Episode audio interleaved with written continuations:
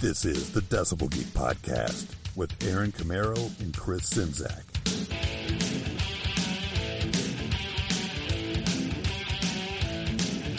We're never teasing and always pleasing.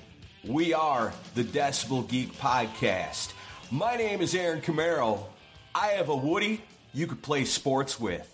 My co host is the man in the white vest that's making you scared, but you know you like it. It's Chris Czynszak. What do you say, brother? I was going to do the Sportin' a Woody reference. You stole it from me. How's it going, man? Good. So it's uh, it's been a while since we've done one of these, and uh, I think everybody's going to really enjoy this one. Yeah, man, it's been a minute since we've done Albums Unleashed. Everybody wants it. They always say when they're listening to their favorite episodes, it seems like Albums Unleashed is usually number one. And you know, we haven't done one in a minute. So we thought the time is perfect to bring it back right here for you today. We've got a very special guest, and we're going to talk about a very awesome album. Stick around for that because we got a little business to handle before we get to it. And I'm talking about reviews and recommendations. You know what's on the line. It's Kissmas in July. We've got to get to 20 before then. I know, we're holding it hostage. but I believe we can do it, especially when I see what I see in front of me right now, and that is some sweet reviews and recommendations. We're knocking them out. We're going to get there. I got a feeling we're going to get us some Christmas in July. So let's kick it off like this. It is a Facebook recommendation. It comes to us from A to Z Radio. I think everybody that listens to Decibel Geek probably definitely knows all about A to Z Radio. The recommendation, it goes a little something like this. Decibel Geek is a unique podcast as they are proud of the music that they grew up listening to, as well as looking forward to the future of hard rock and metal music. Chris and Aaron are a great team that have encouraged numerous podcasters as to what makes a great show. That's awesome. Very nice. Uh, I'm wondering if that's probably Bill Elam that posted that. I think we're going to be seeing Bill here shortly in Indianapolis, right? Oh, is he going to be there too? Oh, I don't know. Maybe I'm thinking of somebody else. I know that's up in his area, though. Yeah, maybe. I'll have to reach out to him. I know a bunch of people that are going. I'd love to hang out with him. The more the merrier. If you guys want to meet us in Indianapolis for Ugly Kid Joe, we're going to be there. That one takes us down to 10. Let's keep going. We're doing good. This one is another Facebook recommendation. It goes, Great podcast. Loving radio sucks at work. Keep it up, guys, and keep rocking. That one comes to us from Chris Levette, and it is a Facebook recommendation. We're down nine. Let's see. Can we keep going? Can we? Can we? We can. We've got a Podchaser review. I know it's Podchaser because it's got all five pink stars, just the way we love it. And here it is. Oh, nice. I know who this is from. It comes to us from the Rated X rock star. We know him better as our friend Aaron Baker. He says this Not much can be said that hasn't already been said about Chris and Aaron as hosts, except this. I consider these guys like family, except Chris has a Juice Newton collection, still questions me to this day. Cue Aaron Camaro laugh here. right on time.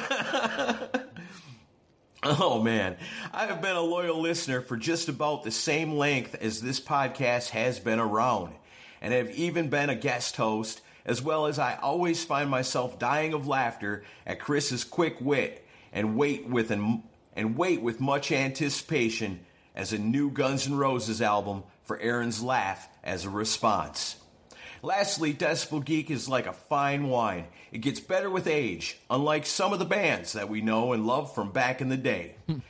Keep up the great work, and I'll see you guys at the next Rockin' Pod. Fan freaking tastic. Great review.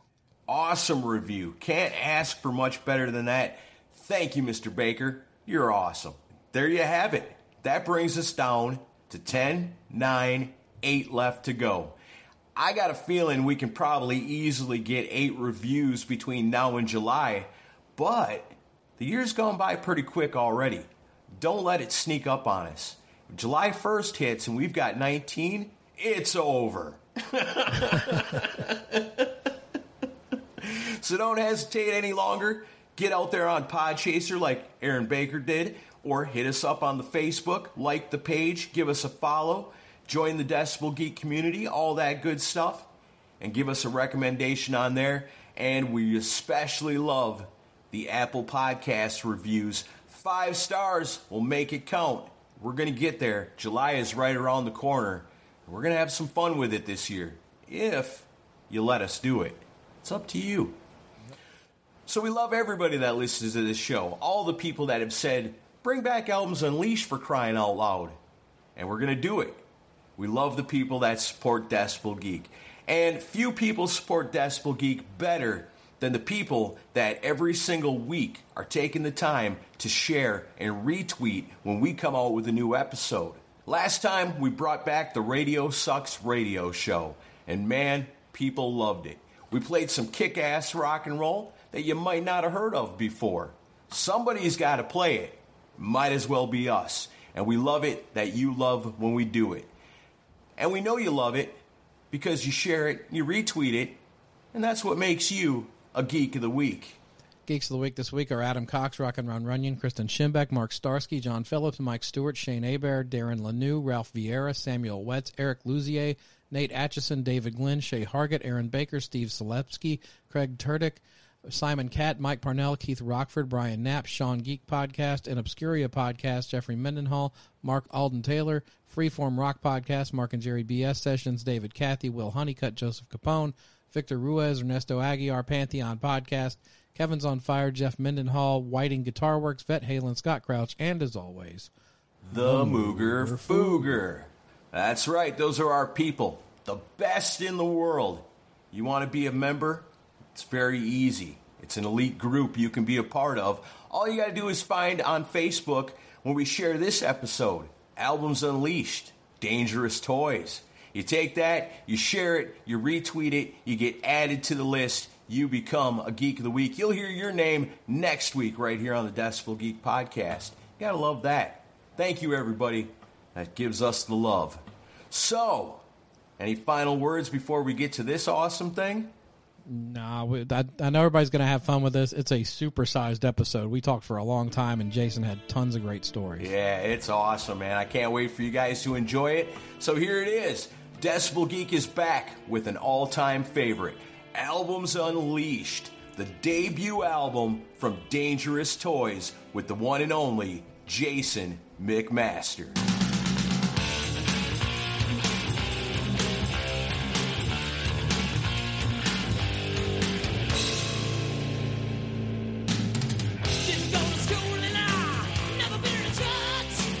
I don't know where you guys were in 1989. I guess I kind of do, but I know where I was. I was listening to hard rock and metal music. It was such a huge part of my life, and finding out about new bands all the time, and watching Headbangers Ball and getting turned on to stuff, and it was it was what I lived for. And I'll never forget the first time that I saw Dangerous Toys on the Headbangers Ball, and I was like, "Oh yeah, that's that's right up my alley. And I couldn't wait for the debut. So I'm excited today because it's the return of Albums Unleashed on the Decibel Geek podcast. And today we're talking about that debut album from the Dangerous Toys. And I can't think of anybody better to tell us the story about it than Jason McMaster himself. Jason, thanks for coming on with us, brother. How you doing? I'm good. Thanks for having me. Um on your show to talk about myself. yeah, it was um for me. I didn't see it on. I didn't see the first time on them the first time on Headbangers Ball. For me, it was a show called Hard 60 mm-hmm. that MTV would do during the middle of the day, and that's also where I discovered Tora Tora and Roxy Blue and several other bands. And uh, it was the Teas'n Pleas'n video, and I remember that. And then Scared came out, and they got bigger. But I also remembered, and it was funny. I thought I I couldn't remember if I was misremembering this. I remember you and another member of the band hosting Hard 60 and then I was doing my YouTube research yesterday and sure enough I found the clip and I remember watching that when it happened live. Yeah, it was me and Mark, the drummer. Jason McMaster. We're from Dangerous Toys. We're your guest hosts for today's Hard 60. We got videos on the way from Hey Joe, how's it going, eh? Bang Tango, Guns, Guns N' N' Roses, Roses, Skid Row, Aerosmith, Aerosmith. and Extreme. Yeah. it was kind of a quick day. They had us in there just do some like promos. That's what it felt like. Like some drops, you know, and then they just edited edited into the show. I guess we announced a couple of videos and that was that. There was a shout out. I, I think I remember we played uh, someone like you, Bang Tango, and I do a shout out to Joe because uh, we're we're chummy, and uh, so yeah, Yeah, I would get home from school and it would come on like 30 minutes after I got home from school and I would I would get turned on to bands all that. They would play a lot of newer bands on that show. And it was not so much the established ones. It was like I said, Tora Tora, you guys, Roxy Blue, several other bands and then but I mean, uh, well, before we get into the album, why didn't you tell me it was your birthday on the day that we did the Rockin' Pod Expo? I would have done something for you. That's why I didn't tell you. you just answered your own question. I mean, I mean, okay, okay, let's let's play along. Let's go back to that day. Hey, and uh, by the way, it's my wedding anniversary and it's my birthday. Oh, wow, nice. Oh wow. Is that how you would have reacted? Oh wow. so so it's we're that day, we're in Nashville, we're we're doing I'm telling you, I just told you, and then what were you gonna do? So it's just I know next time Yeah, balloons, confetti, uh, no pyro, but you know, lots of confetti. more mess to clean up. Yeah. Yeah. There was already enough of one. I, no, no problem adding some more to it. I, I, I see your I see your point. So I it wouldn't have mattered anyway. Wedding day and birthday, or wedding anniversary and birthday. It's a good way to remember Yeah, both. so that's how awesome my wife is yeah. to let me go work on my birthday and my wedding anniversary. Yeah, that's very cool. Yeah. Yeah. Anyway, uh, by the way, speaking of Rockin' Pod, I know I've thanked you already, but thank you. Thank to thanks to Tyson for uh, suggesting it to you. Me and Dave had such a blast and and met a lot of folks face to face and learned a lot. Um, so we just are very appreciative of that. Even first, something like that exists. Two, that we have enough episodes under our belt to actually matter enough for someone to go, "Hey, you should get these clowns," you know. So, uh, really worked out. What a happy time. Thanks, man. It was it was great having you, and you got a, a lot of great feedback on how cool you were to everybody. All the podcasters love getting to meet you and stuff. So it was it was fun. It's pretty easy to be nice to people that you Right. respect. And appreciate Yeah. and respect you back. Ditto. All right. Well, Aaron, how do we want to get into this? We've got uh, we got a lot to Well, cover I mean, with this album. before there even is such a thing as Dangerous Toys, you're in another band called Watchtower. And then, I mean, you have to transition from that band into what will later on become Dangerous Toys. But you were in that band Watchtower for a minute.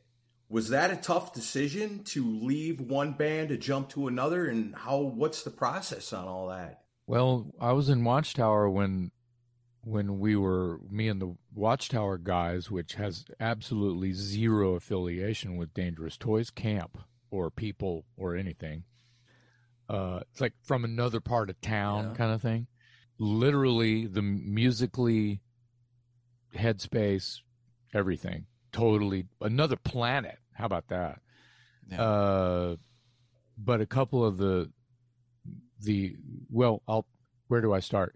High school. We were in high school. Me and the Watchtower guys. I was probably seventeen or eighteen in Watchtower. I joined in May of 1982. Uh, and then so there, you know, it's basically a de- the decade prior to the time in in Dangerous Toys. I started moonlighting as the singer for a number of other bands around town that just started doing covers and such and uh, that kind of made it made me approachable by other other bands in town who might you know be doing like a club circuit like cover band club circuit thing which is what this band called onyx was doing and onyx is uh, a female singer uh, from Louisiana who's pretty good singer. Uh, she was the singer for what turned into Dangerous Toys. Uh, and I'd seen Onyx play a couple times. And so, you know, Onyx, because she had black hair and wore all black, and then the guys behind her, which ended up being Dangerous Toys, uh, w- were all blonde like Poison and wore like brightly colored uh, rodeo clown outfits. Wait, that's not right. Not really. Might as well have been rodeo cl- clown outfits. You know those cowboys wear those button-up shirts that looks like Christmas wrapping paper. That's where I was going with that. it's like a clown vomited on it. Anyway, So the clown thing goes back a long time. well, I'm just, I'm just, I see what you did there, but I'm, I'm not, I'm not really relating. The guys in Onyx, uh, were they were they look like poison a little bit, brightly colored dress. There you go. Uh, so when w- they had a falling out with Onyx, uh, a couple of the guys in in Onyx had come to see Watchtower play, and Watchtower, I already alluded that it was quite different. Uh, was this like all of the instruments falling down the stairs at the same time, at the speed of light, um, in time? Wow.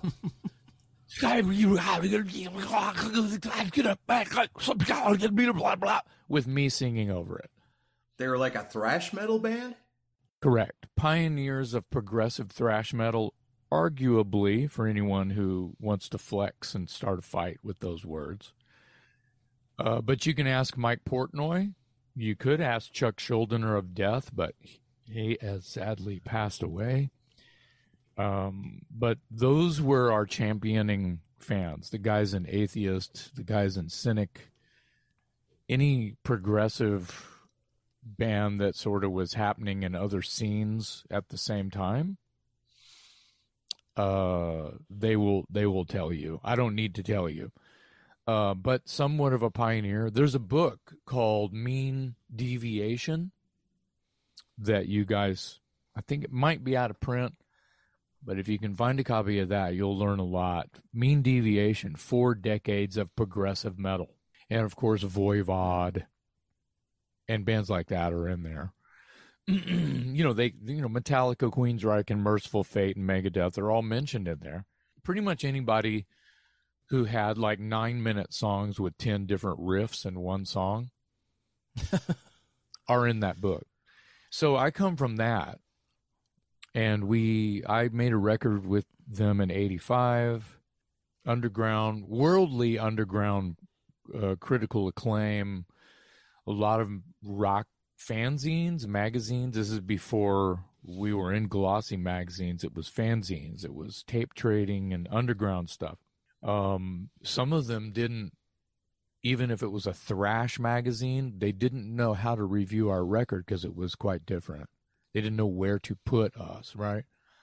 What section does this go in? What kind of metal is this? Kind of a thing. So, fast forward back to where I was. Uh, couple guys in um, Onyx had come to visit me at my my job, which was I worked at a place called Pantera's Pizza, Wow.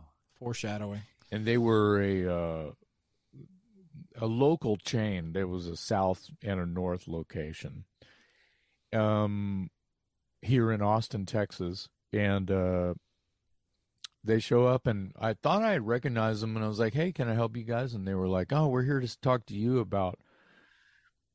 You know, singing for our band, and here, da, da, da, da, da, here's our number, and da, da, da, da. Let's go. Oh yeah, I've seen you guys. You guys are fun. Blah, blah, blah. So I ended up, you know, working with them because uh, what they rolled out was we lost our singer. We have shows that we need that are booked that we want to do that we can still do. Of course, we'll have to change the name because you know the singer is that's what she went by was Onyx, and I said, I get it, I get it. And but this is how we fucking eat. You know, this is how we pay bills is do a club circuit thing. And I was like, "Oh shit." And I was like, "Okay, well, let me call you guys and we'll just get together and jam and play some songs and whatever." So that happened and then I got comfortable and they played me some songs that she had written the lyrics for without her singing on them and I was like, "Oh, let me take those home." And uh, I think "Here Comes Trouble" is the first lyric I wrote over one of one of their songs, and I think that song originally was called "No More" or "No More, No More" or something like that. I was they uh, I was go. Did you guys thank Aerosmith because they have a song called "No More"? You know. Anyway, Great song. uh, I love, yeah, I love that old Aerosmith. First four albums Oh, are yeah. shit. Anyway, so so stuff like that started to happen. Then we got a call to do a gig, and the guy was like, "Well, what are you going to call yourselves?" And we're we're at the Mark, the drummer's house, and it's like they're on, you know, he's on the phone. What are we going to call this shit? And me and Scott are over there going, "I don't know." Saw this bumper sticker today. Bad boys play with dangerous toys, or the one with the most toys wins or and I was like and I was like think you might be onto something that's good enough and we agreed just dangerous toys just do that we can change it later if we hate it well Wow. There's a filler filler name. never got around to changing it and we kind of didn't some of us were like man it's kind of terrible so it just stuck so we played our first show at the back room here in Austin, which has been gone for a while now.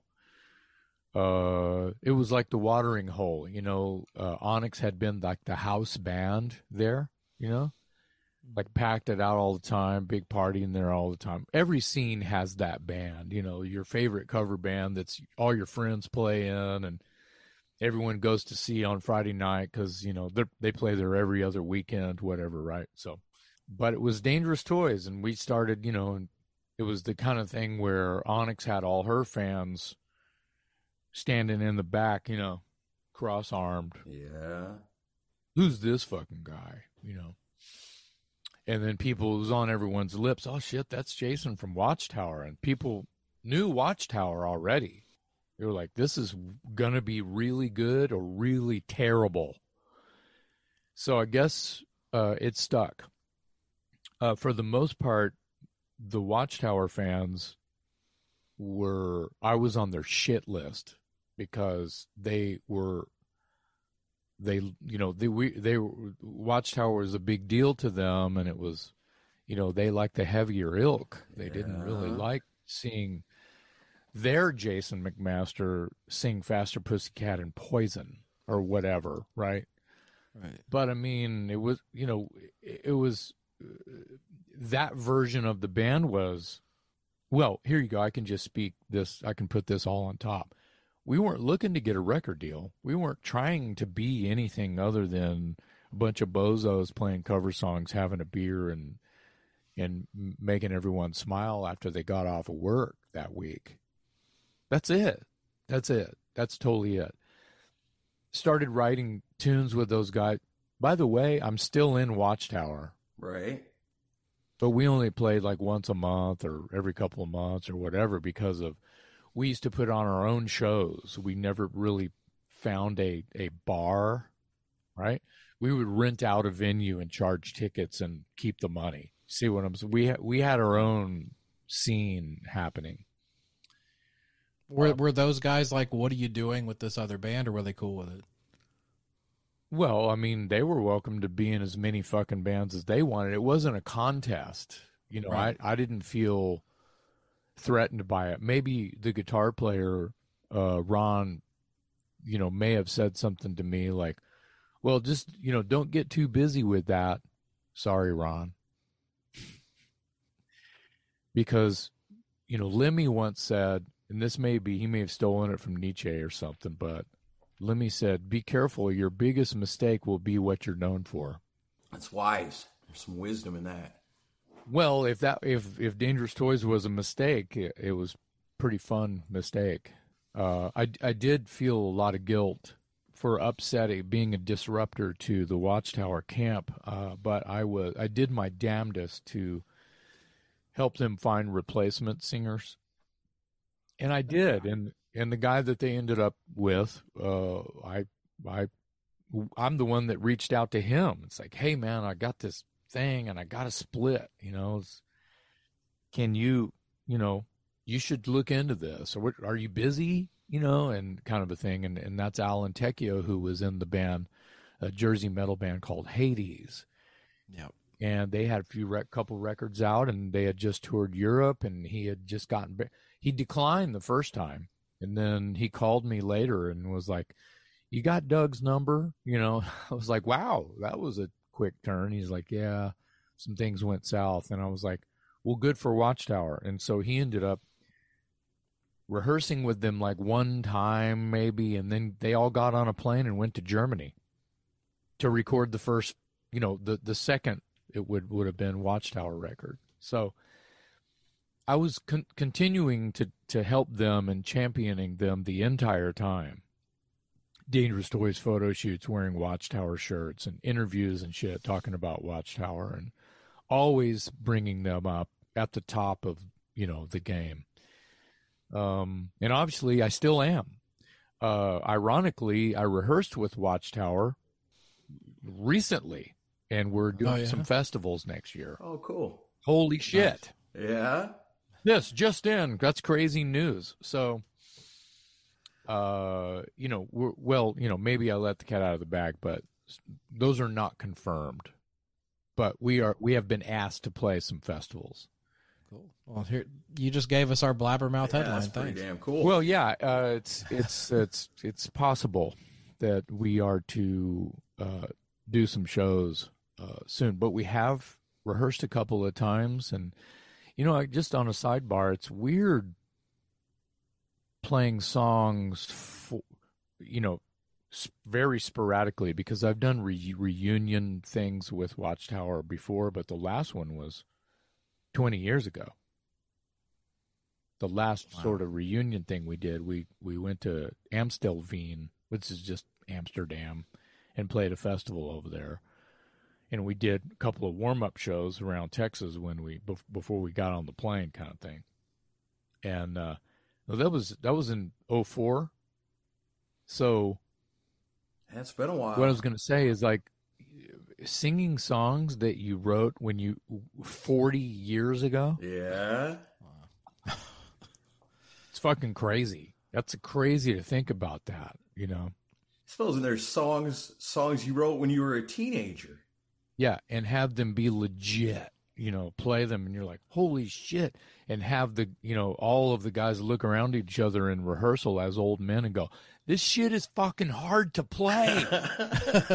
Yeah, it's So, like, why well, that's why this? people like it. You know, Rush wrote. I'm not comparing us to Rush, but because everyone else does, right? Mm. Um, they wrote songs that they had to fucking relentlessly rehearse. They, they wrote songs they could barely play until till they could. You know, after show five, it was on. You know, they they were. It was like they didn't even have to think about it. So, but to to just to just dabble in it over four decades. Oh, you know, uh, it's a couple shows. You know, oh, Dangerous Toys. Blah, blah, blah. Hey, let's do a reunion show. Ah, it's like fuck. It's kind of weird. It's pretty cool So though. getting it as tight as you want it to be is hard. So back to like how the the beginnings of the of the toys, those guys came in and you know I I I was open to having fun and that's what it was. It was fun. We weren't looking for a record deal or anything and. So the guy that booked the background, and we played like three bars. We played two bars in Austin, one of them being the back room, which, by the way, side note, next year there is a documentary coming coming out called Bloody and Bruised: The Untold Story of the Back Room. wow. So that uh and we were, you know, I was interviewed for it. All there's all kinds of bands from around Austin that played there. Um they did a bunch of reenactments. Like they had these kids like dress up like dangerous toys Oh, and wow. they're backlit so you don't see our faces, but they got my pants right. They got, you know, my hair right. You know, That's That awesome. is cool. it's pretty, pretty, pretty weird. But anyway, uh, so there, that look forward to that. Write that down, everybody. Uh, bloody and bruised. Dot dot dot. The untold story of the back room. Penny Penny Rock Productions is the company that's putting that out.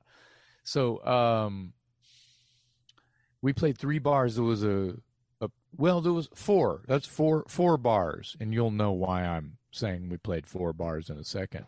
Uh, two of them in Austin. There was one called Steamboat, and then the Back Room. And then in San Antonio, which is only an hour down the road, uh, it was Sneakers and this place called Rockers. Sometimes we'd play two sets, two really long sets, you know, and it was you know, the regular ACDC, Led Zeppelin, but then we did, you know, the new wave. We did Pussycat and LA Guns and GNR and and that's not really anything different than what they were doing with Onyx either. So, but we had this new band name and they had this they had me and we were just rolling around on the weekends playing covers in these four bars and we every other weekend or almost every weekend and it was fun. And then uh, this, so I started this journey in 1987, October of 1987. In March of 1988, we played the second ever South by Southwest music conference. So pause for a second. You guys heard of this conference before? Oh, of course. It's huge. Okay, so now it's fucking massive and it's like a three week detail and it's a trade show for business. Like Metallica played there because they had that video game coming out, Yeah. Guitar Hero Metallica or whatever it was. So back to back to 1988, and it happens every spring break, March of '88. Thank you, Rockin' Pod, for getting me the hell out of town during fucking South by Southwest because it is murder. You can't park, and all the prices go up. Hotels, parking through the fucking roof. It's terrible. Okay, rant over. So anyway, we didn't. We had never heard of it. Like I said, it was '88. It was the second ever South by, and so the guy that booked the back room was like kind of our acting agent, I guess. Jim Ramsey, uh, rest his soul. He's on the phone and he's like, uh, "Hey, I know you guys just played Friday night and packed it, and it was killer, but." There's this music conference in town called South by Southwest, and we're yawning on the other end of the phone. And he, he's like, uh, hungover probably. And then, um, he's like, tomorrow it's a Sunday night and I there's a slot open in this festival and I want you guys to play it. And you only have to play 30 minutes and blah, and we're like looking at him like he's fucking nuts. Go, we just packed it Friday night. You want us to play twice the same weekend? I don't understand it. On a Sunday night? What the right in their head rock and roller goes out on a Sunday night? Blah blah. They gotta get up at six AM and take out the garbage, you know, and that's their job. So uh, he kept explaining, and we didn't care. Bad attitude. Um, we end up doing it. So it's a Sunday night at the back room. We, we just played there in front of you know, six hundred people, and he's like, uh, he's like, you, you know, thirty minute set, and we played covers. We played like you know a handful of original songs. Teas'n Pleas'n might have been one of them. Outlaw might have been one of them. I don't even think we had Sportin' a Woody yet. Maybe. It was early. That's early Yeah. game. That's early in our game, you know, when you think about the foray. So we played 30 minutes. It was like 15 people in the club. And we still didn't know what the hell. South by what? We still didn't Yeah, you're like, know why are we doing this? yeah, we we did bad attitude. I think I was drinking on singing with a beer bottle. my- You know, it was we were not on top of our game because we had this bad bad attitude about it. I, I mean, I guess we played okay. Was- We're not a very good band, in my opinion. I think that's people like that. people like this kind of loose rock and roll, bad attitude. You know, I mean, whatever. I'm I'm too close to it, right? So, and I was I'm I was probably cursing. That's shit. It was just shit attitude. So we're done with our little set. Maybe two people at the front of the stage. I love you. You know, they they saw us Friday. Can't believe you're playing again. You know, it's like never went to sleep from Friday night. And uh, the rest of it was just like, who the hell are these people? So we get off, and the guys are in the back schlepping some gear out, and I'm standing over against the wall because there's not really like a dressing room or anything. It's like a you got a stage and then you got the wall and then you got the back door and there's that's it. It's an alley where you load. And I'm leaning against the wall. Uh not on my phone because cell phones did not exist. Right. This lady, Celine Armback from SBK Songs, which was a publishing company, approaches me and introduces herself and says, I love you guys. You guys were great. I would love to sit down with you guys and talk about a publishing deal. And my mouth is agape. I'm like, what? my reaction was, I'm not in this band. I'm in this thrash band called Watchtower, and I'm just a fill in. But if you want to go talk to those guys, they're right there. They're literally six feet away. Just that's Tim and that's Mark and that's you know, just go talk to them. And so she she did. So it was kind of like I kind of was a dick. Well, probably not, but I was short with yeah. her, right? And so she's like, okay, well, thanks, great set. And I was like, wow, thanks, okay. Goes over there. I didn't even think about it. I didn't think twice about it. Weren't looking f- to do anything like that. Not even on my mind. I'm the singer for Watchtower. Yeah. I get a call the next day and it was Mark. He goes, he goes, hey man, that lady was legit. And I'm like, what? And hmm. he's like, yeah. Wow. And I'm like, holy shit. So in the mean in the meantime, uh, a friend of mine named Julie Hillen had a cassette tape of Dangerous Toys playing live on the radio. It was recorded on a cassette radio boombox. Mm-hmm. We, there's this thing in uh, KLBJ uh, is the rock radio station in Austin. Mm-hmm. They've been around forever. Al- it used to be album rock, kind of been around forever uh, they had this show called Local Licks. Well, it was called Local Licks Live. And they would mic up a band and you'd play. Well, we did it ours at the back room. So it was easy. It was just like a normal, regular gig. And it was really early on when I was working with the toys. And I think I went by a different name, and the DJ was going around the room like, "Hey, man, what's your name?" And you know, "Hi, I'm Mark Gary, play drums, Dangerous Toys." "Hey, what's your name?" I think I said, "My my name is Andy Luck, and I'm the singer." Andy Luck. Andy Luck. Like Andy Luck lately? Have you had Have you had any luck lately? Like any luck? Andy Luck. Oh boy. Andy Luck. I think for a second I called myself Billy Boy. My first name is William. Well, see, they were dressed up like poison. I mentioned earlier. Yeah. So I can I went into it kicking and screaming. I was like, I ain't dressing like that. Fuck that, you know.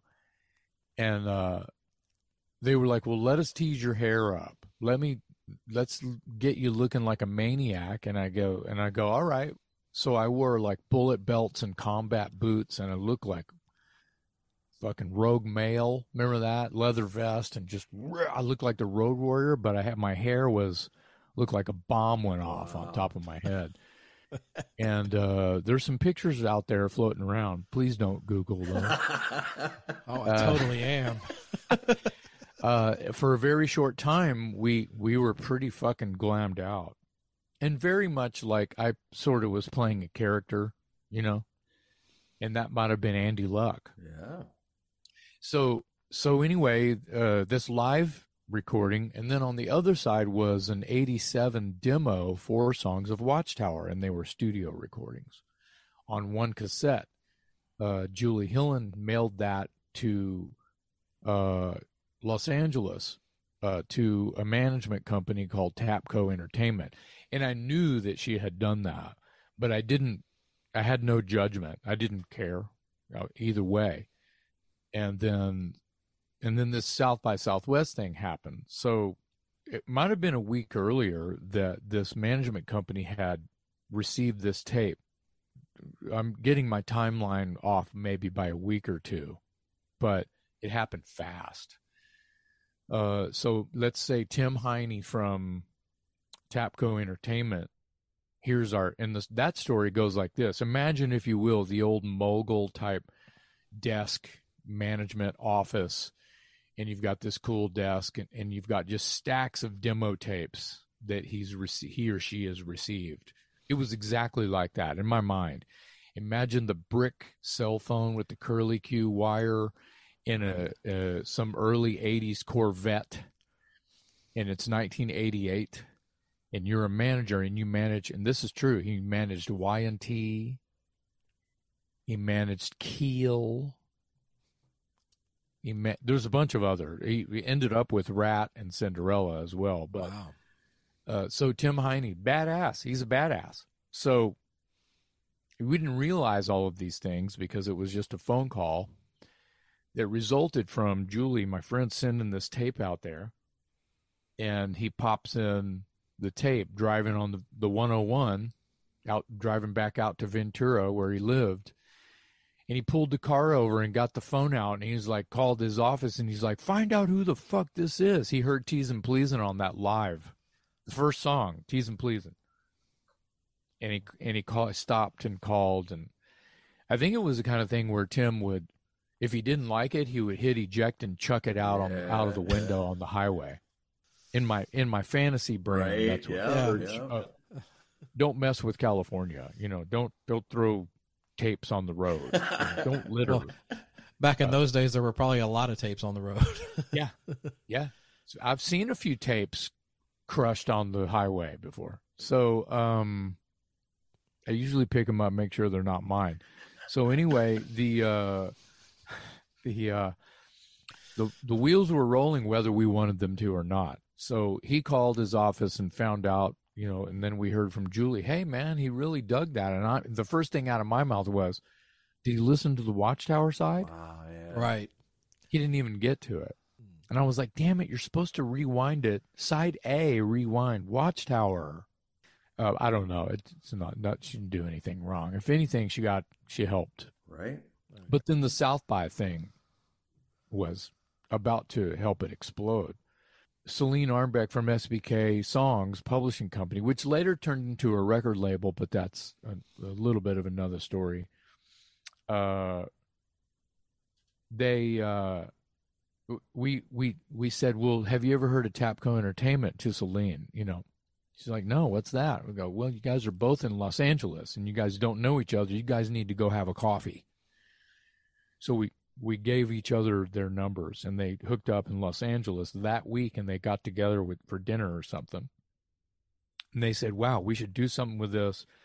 Let's put our heads together and uh, set some stuff up." So very quickly they said so we're going to offer you know uh, tapco entertainment offered us a management deal and said roughly within 90 days 90 days that's three months. Within 90 days basically if we can secure a full-on record deal for you i own your ass. Yeah. and in 90 days i do not secure a you know substantial record deal. We say we shake hands and we leave the ring. It's over. And we looked at each other and we really got nothing to lose. Who's going to sign this piece of shit you know? Because we were so young and green and even though i had some a little bit of experience and had a record or two out by then and it, that doesn't matter. You don't know shit just because you i've been in the recording studio. Yay me. Yeah you don't know shit. So you're you know you're i was 21 so i think i had turned 22 that march of 88 so we say what we say fuck it and we sign it. And i have to tell the watchtower guys about it and they were not pleased. And i said i'll, I'll let you know if anything further happens. And they were like god damn it. And i was like i know god damn it this kind of sucks. But it's a big what if right? So I tried not to think about it too heavy. And uh, they started setting up showcases. We showcased for all of the major labels. This is before any merger had ever happened. This is in 1988, April, May, June, July. We at the back room. We we showcased in our hometown, in our the club we pretty much owned and they came to us and they wined and dined us and all of them said the same thing you guys are great man gonna, gonna be the next guns and roses and you know whatever they said i have red hair and tattoos and i sing real high it was Yeah. they weren't weren't hiding it holding it back that that's where the industry was kind of headed because Appetite broke, finally broke. That record's from like 86, Right. early 87, and it finally broke. Yeah. Took a year or so, right? But, and I had already seen them play a couple times. Saw them in a club headline, and I saw them open for the Cult on the Electric tour. And they were badass. It was like seeing a punk band back then Right.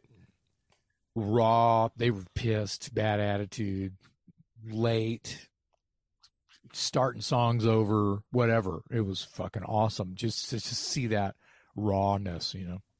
Anyway, it happened. We we ended up going with Columbia, and uh, that's where the wheels start rolling even faster.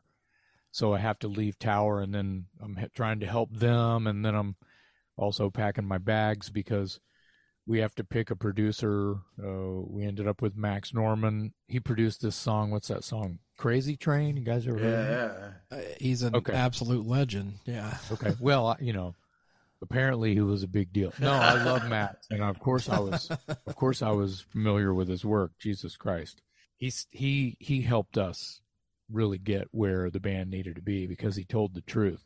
He was a, he worked us like horses. Yeah, I was going to ask if he was a taskmaster and really stayed on you. Yeah, he, he was like, "You can do better." Again, I'll go. That was fifty takes. I'm getting tired. Yeah, fuck that. Again. Yeah. Okay.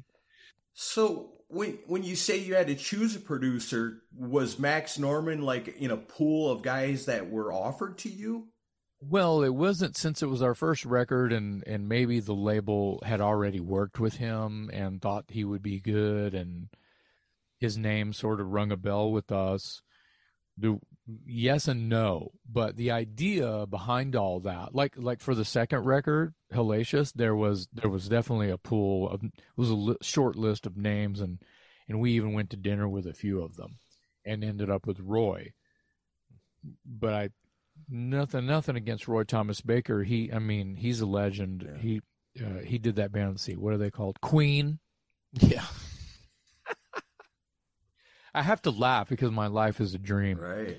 So so we probably should have gone with Max a second for continuity because I really think he would have brought the songs out a little better. Or he would have said, "You guys ain't ready yet. You need to go back and in, in the garage and write about eight more good songs." And he would have been right, in my opinion. Um, about uh, Hellacious, not to dawn on that, but Hellacious is like half cooked. Like half the songs are really good. Know, Best of Friends, Give Me No Lip, Gunfighter, Sugar, maybe one more. Line them up. And then there's the other. You know, one's a cover song, which was a lot of people love that cover. The Bad Company, Feel Like Making Love. Anyway, so I was packing my bags. We were we were going to Los Angeles to record in the infamous Sound City Studios, which we had never heard of before Right. because we had forgotten you know w- when you're reading the backs of your record collection and you see sound city it doesn't really oh where, the studio i need to know where they recorded this record it wasn't really you know what kind of guitars does paul stanley use what you know where did where was this live album recorded you know you're reading and then you just read it again over and over like you know your favorite comic book right that's kind of what it was so sound city eventually came back to me when I was in the studio walking around looking at all the sales awards hanging on the wall. Like, out of the cellar was a yeah. fucking Tusk was recorded here. You know what? Holy Diver, Holy you know, shit Diver. like that starts Yeah. coming to you, and you're like, what the fuck? You know. Anyway, so uh, Legendary Studio had a blast. Max worked our asses off. The but the pre the pre game uh, festivities w- were there was a rehearsal in the lot across the parking lot from Sound City. There was a little rehearsal place you could do some pre production. Yeah, I was going to talk to you about that because we we had Vinny Vinny Appice on like a year or so ago, Mm. and he talking about the making of Holy Diver, and so, some of his funniest memories were doing the rehearsal stuff in that building, and then him and Ronnie and Jimmy Bain and them trying trying to wheel all their stuff across the parking lot to go record the stuff. Yeah, so it's obviously a legendary parking lot. Yeah. Right. I was happy because it was this skateboard company called Skull Skates right next to the rehearsal place, which is still across the parking lot from Sound City. And they actually gave me a skateboard because I was in there all the time going, Yeah, this shit's cool, man. And I bought a shirt or something. Here, just take this deck. I remember it well. I, don't, I wish I still had it. It was stolen. And it was called Dead Guys. So on the bottom of the deck, the artwork was like uh, screen prints of Elvis and Jim Morrison and you know dead guys, Dead Sid guys. Vicious, and it was pretty cool. It's pretty rad. Uh, but yeah, those rehearsals uh, really helped us a lot because scared we had started writing before we got on the plane back in Austin. Uh, Tin Boots as well was brand new. Scared Tin Boots, Queen of the Nile was new. Uh, Outlaw Teasing, Woody, uh, Trouble. Trouble, like I said, Trouble was we that was the first song that I wrote with those guys. Uh, anyway, so yeah, we had pre-production. Like, here's some, here's some uh, fly on the wall stuff.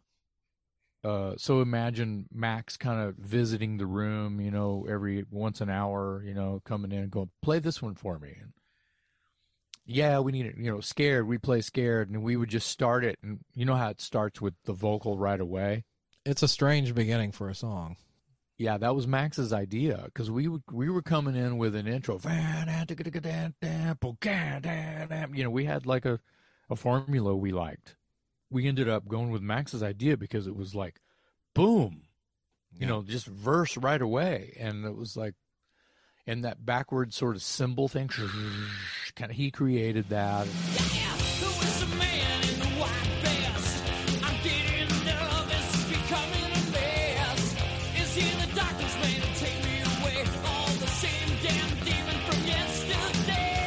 was his idea because it kind of was, you know, how we do it live is one, two, three, boom, vert, you know, and that's fine. You know, fans are ready to sing that. They don't care how you start it.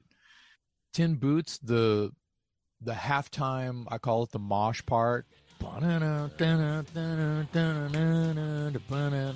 That thing.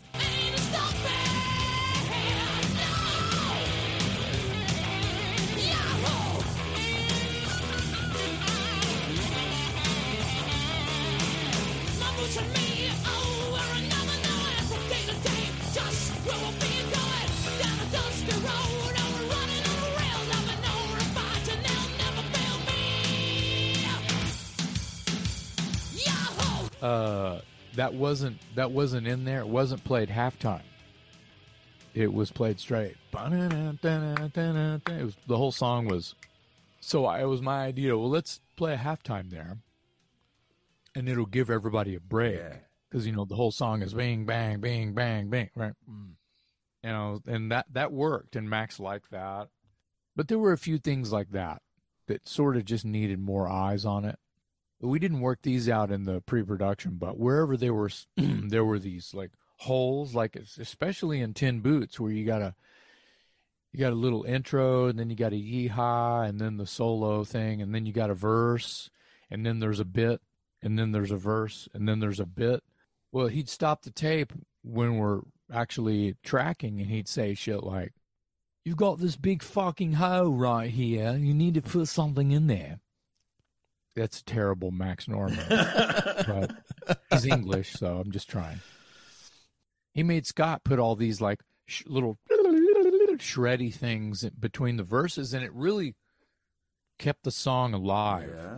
like awake, you know, like Yeah. kept it moving. And I was like, wow, okay.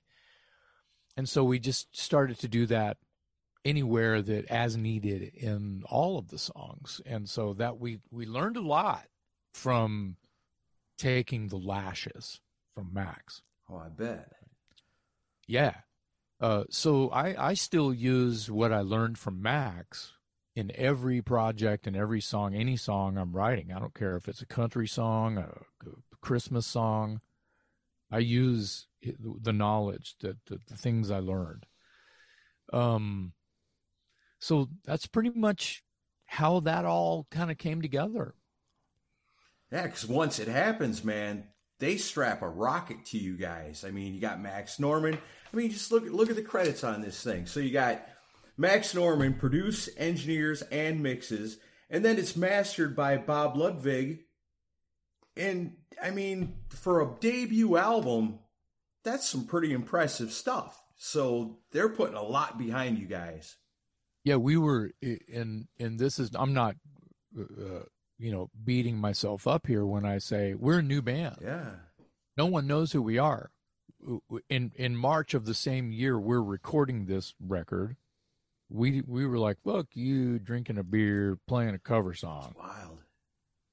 So That's just crazy. a few months later, we're what? I'm in California. What? I'm going to the Cat House and every bar on the Sunset Strip that you read about or heard about, or you know, Yeah, I wanted to get your memory of the Sunset Strip during that era because we were too young to experience it and we were both living out of state. So, was it as amazing being on that strip at the time as I've heard? it was like Bourbon Street, you know, Fat Tuesday. It was like Sixth Street on the weekends here in Austin, but every night. And everyone, it was a fashion show. Everyone's dressed up. Everyone's passing out flyers. It was oversaturated, a bit ridiculous. And you could see famous singers and guitar players holding court on different corners like all night long. Like uh I ran into David Lee Roth. Well, not ran into him, but he's literally st- the lights are off. They're standing in front of the rainbow. Uh, with they is like an Amazon blonde. To, to be straight, not very good looking, but just Oh. looked like a wrestler. Total Amazon, raw. You know, looked like a wig, just blonde, just platinum hair out to here. Was probably some kind of somebody was probably somebody that worked at a bar or had a had a show or you know uh their own show could have been in a band but it was just some crazy big lady and david lee roth and then his bodyguard uh just a big dude. And there's a limo parked there of course. And they're just shooting the shit and it's dark but i realize as i walk past that's david lee roth. And I have a little point and shoot 135 Uh, camera in my pocket. Because I'm a kid from Texas, never been anywhere, blah blah blah. Actually, I had, I had been to Los Angeles before, but not on the Sunset Strip. I was out hanging with some friends and and uh, who were in the you know closer to the scene that I was part of with Watchtower. Uh, Gene Hoglan, Dark Angel, Testament, Yeah. Death Amazing drummer. keep going. Amazing person. Yes. Uh, uh, Michelle Meldrum, who's passed away, uh, played in Phantom Blue, uh, played in a band with Gene Hoglan called War God before uh, he joined Dark Angel. Uh, anyway, uh, basically, Phantom Blue sorta, kinda turned into what is now the Iron Maidens because Linda McDonald was in Phantom Blue. Anyway, so that was just that was would have been in 87 like summer 87 late 86 yeah 86 87 i had been out there a couple times but not in this capacity not in this scenario. So did you take a picture of Dave? i went up to david lee roth and i looked up at the was obviously his handler. And they were laughing and having a great time in the dark under the porch. The porch lights is out. It's late night. Like late late. And uh i i looked up at him and i was like do you mind and he was like didn't even break conversation with their laugh he's in the middle of a laugh and he's like get out of here kid Oh, get out of here kid and i was like bummer and i said well can i at least shake dave's hand he's like dave J- dave just put out his hand like royalty so i kissed the ring not literally, but I shook a limp, you know, doesn't Yeah. care. I'm get out of here, kid, you know, kind of a thing. No, no one was rude. Yeah. It was just, you know, once I'm nice to you, then everyone else who's walking by is going to come over here and, you know, Right. flies to And- shit. You know, You were probably the 150th person that had come I up was to him that I day. was at least I wasn't bum rushing them. I Right. tiptoed into their situation, and I I said and I and I I said it's probably not cool to take a picture, but I walked away and then I backed up and went click and kind I might have run like a good kid.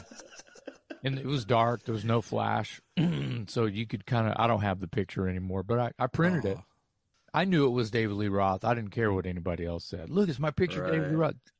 That's an underexposed shit. that could be anybody.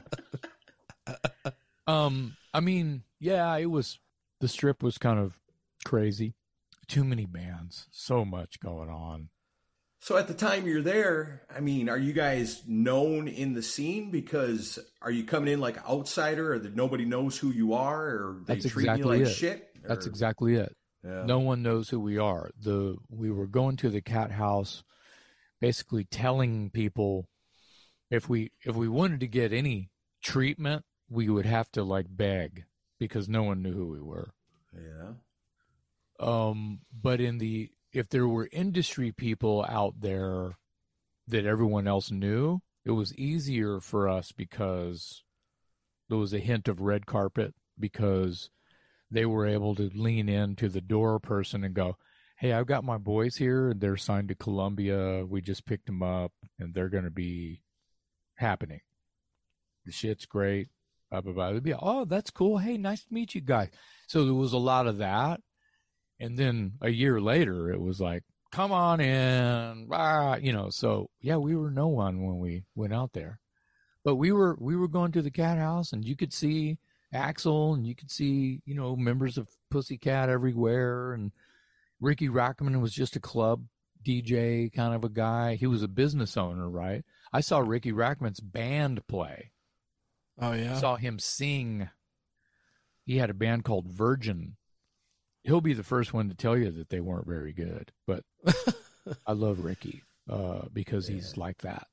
He's yeah. honest and straight and loud and wears his heart on his sleeve and tells you what he thinks and tells you the truth. So yeah, it was it was interesting. There was that going on, and this was during the recording, and and there were some nights that I knew that I had a big studio day where I that I wouldn't go out, but we were young and stupid, so we went out all the time. There were moments where I was so tired. I mean, we would uh, burn burn all night. Like I would get back to my apartment at like three, four in the morning, just like, ah, what's my name? You know. um, but it was I wouldn't have changed a bit anything because it was a learning experience. It was kind of I was living a, a a very fast dream as a young rocker, and it was kind of cool. Uh, and I'll never forget it.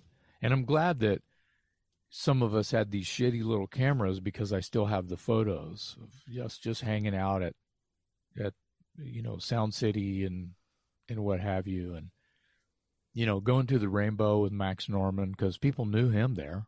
Let me ask you a couple things about some of the songs. Um, I was never a lyrics person growing up, so I never really delved into what lyrics were. But and then just recently, I realized that "Scared" is actually a tribute to Alice Cooper, with several you know references to his songs in there. Um, I'm assuming that you grew up a big fan of his. Well, I, I feel like as much as anybody. I mean, I can't remember the first time I I actually had uh, albums by Alice, but I had a couple of 45s. That's how old Alice is. Yeah, didn't mean for it to come out that way, but so I'm a kind of a child, uh, mid 70s anyway.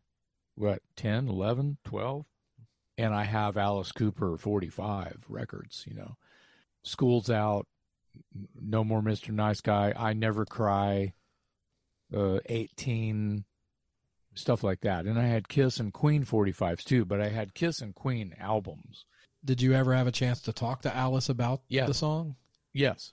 Uh, and he appreciated that very much. Um, um, the truth is, and you, you'll hear it here, not first, because I've said this before, but the truth is, is that I was on a huge Alice kick during this late 80s time. I picked up a bunch of vinyl and was back on this resurgence of Alice. But in the 70s, when I was young, as I started to say earlier, it's it's true that I would go to the skating rink and they would play Bee Gees and Kiss and Elton and Alice Cooper and Queen and you know, Bye Bye Miss American Pie. You know, they all that AM Gold, which all of the bands were on AM radio. AM Gold. It was Beth and Detroit and Rock and Roll All Night and and 18 and School's Out and uh, Saturday Night Fever and and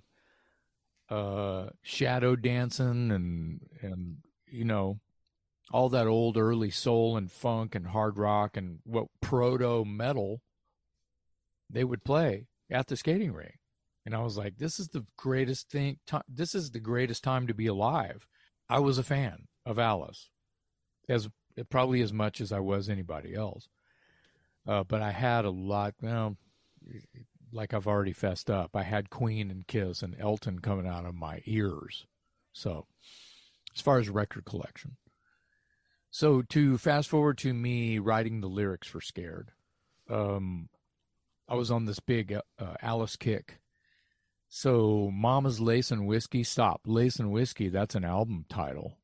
Uh, there's a lyric somewhere. It might even be, it might even be, I can't remember what song it is, but in the whisper part, in the breakdown of Scared, I say, Why are these bones on the floor? And then I say, for some odd reason, I say burgundy and white. And I swear those are from, I'm plagiarizing. those are from, those are from Alice lyrics somehow, some way. That's imagery, right? Roses on, roses on white lace. Yeah, could could have been could have been, but it's but there's something uh, there's a lyric and on it might be on a song on Killer, I can't remember, where he said he uses the line burgundy and white. Oh, okay. describing the color of something, which could be blood hmm. on lace. Burgundy and white, that's what that sounds like. Sounds like spilt wine to me, but yeah. So there's that's what I love about Alice is he's able to paint pictures and take you into a movie that you don't have to watch. You can it's audible, right? Yeah. Incredible lyricist. Yeah. Yeah, yeah. The biggest one that no one ever gets or seems to just miss is the very first line in the song Who is the man in the white vest? I got to get out of here. I got to, it's a straight jacket. The white vest, Ballad of Dwight Fry was a big one About for me. Dwight Fry. Yeah. Yeah. Love that song. Mm-hmm. Well, he's in a, a padded room and wearing a a white a white vest, a straight Right? jacket. Yeah. I got to get out of here. Yeah. So, you know, why do I like this? Why do I like being scared? Why am I here? What's going on? Oh, let's, you know, let's crank the crank on the jack in the box and boom. Oh, oh, oh shit. Oh, I'll put the clown back in and do it again. You must like it. So the song is built off of all of that stuff. And then some of the other songs, Take Me Drunk, I'm Home, that's a stupid bumper sticker in a Yeah. truck stop. That's a truck stop. But we did that all the time.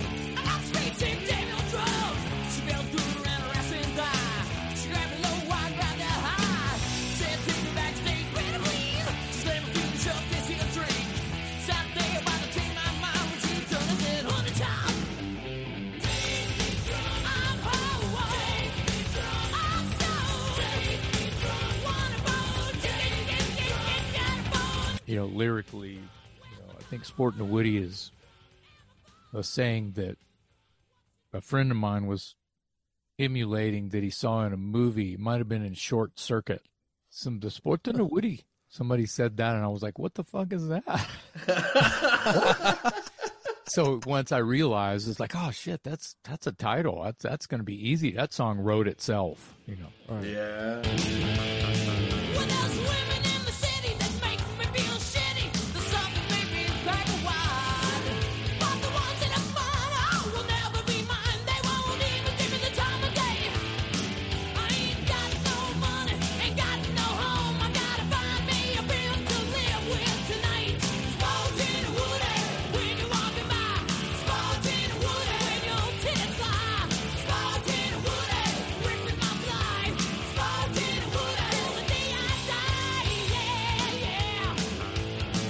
Why was there no video for that song? There wasn't a video for what? Sporting a Woody? Well, it's a song about dicks, I guess. If if Aerosmith can do, I guess I answered my own question. I guess if Aerosmith would have made a video for ten inch record, Big 10 inch. I mean, uh, yeah, the uh, and then uh, ZZ Top with uh, shit, pearl necklace. They got it all. Slip inside my sleeping bag. Yeah. Tube Snake Boogie. Tube, tube snake. There you go. Tube snake boogie and sporting a Woody and uh, my big ten inch. That's uh, th- that's obvious. those are those are things that you know maybe videos shan't be made of. Yeah. And that's a song too that takes me back because I'm still pretty young. I'm still living with my parents and I'm listening to all this music. And there'd be some songs like, oh, don't let the parents catch me listening to this one. Or you hmm. giggle when you listen to it. I'm the Man by Anthrax. You know, hmm. me and my buddies always felt like we were getting away with something by listening to that. Hmm. Or Wasted Rock Ranger by Great White was another one that you'd always kind of like giggle at and be like, don't let the adults hear you listening to this. Sporting a Woody. Music by horny young dudes for horny young dudes. Sure, I loved uh, it. and and girls too. Yeah. They love that song. Yeah. So that's it.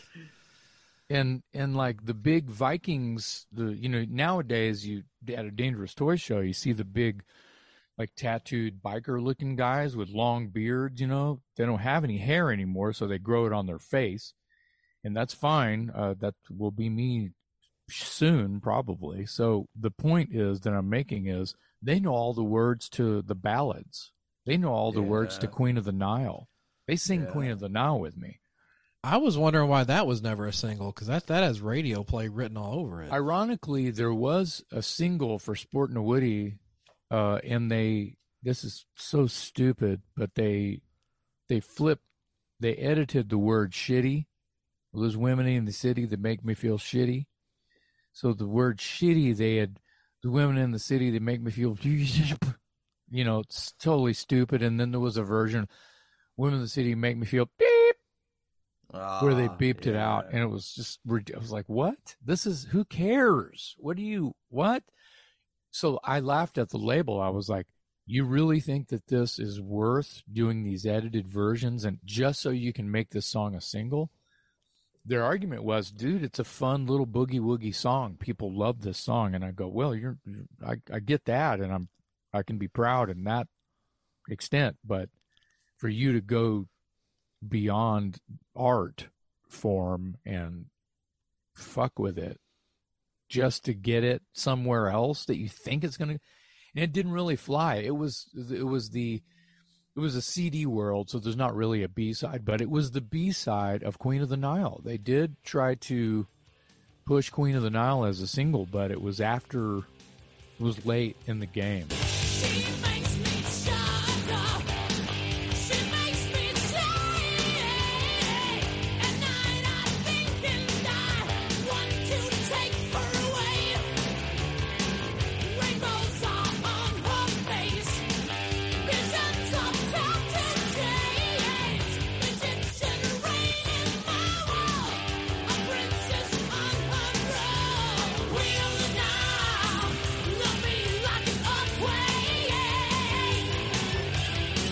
and scared had done a lot of damage and that's all people had. I mean anything else that came radio tried and it i mean they still played. I mean everybody was still playing you know deep cuts in my opinion i'll just call them deep cuts off off of that record.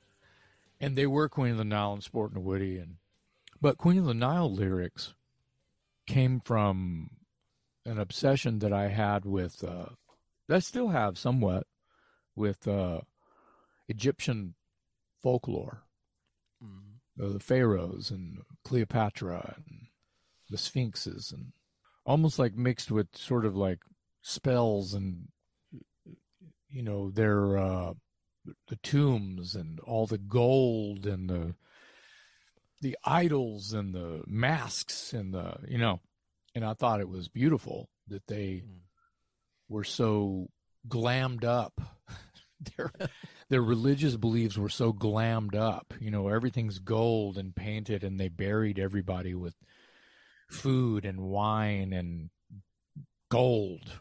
You know, and artif- you know crosses and you know talisman and you know they were serious about it.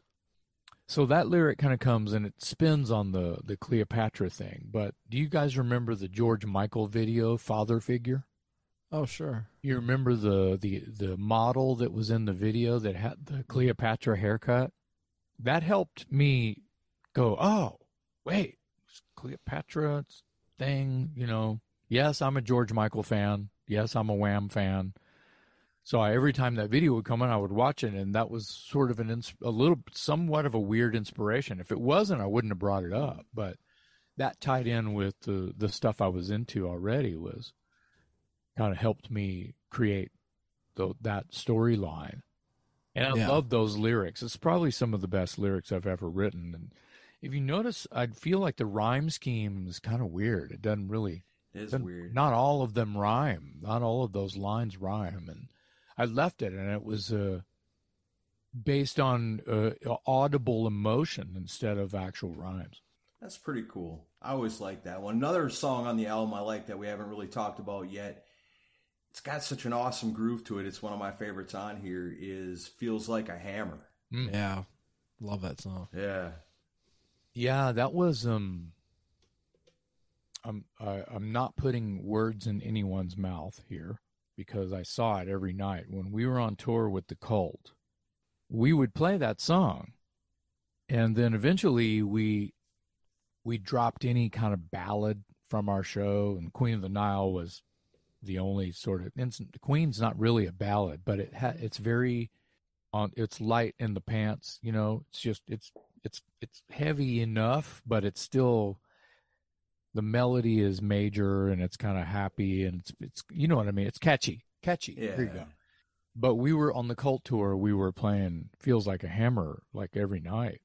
Queen was in there too. I can't remember what songs we weren't playing because oh, we only had forty minutes of music anyway. It was our first album, right? Uh, Ian Astbury from the Cult be on the side of the stage over here, so he'd be I'd be facing the audience and like corner of my eye, I'd oh shit. Ian's over there watching us every night sing that song. Love that song.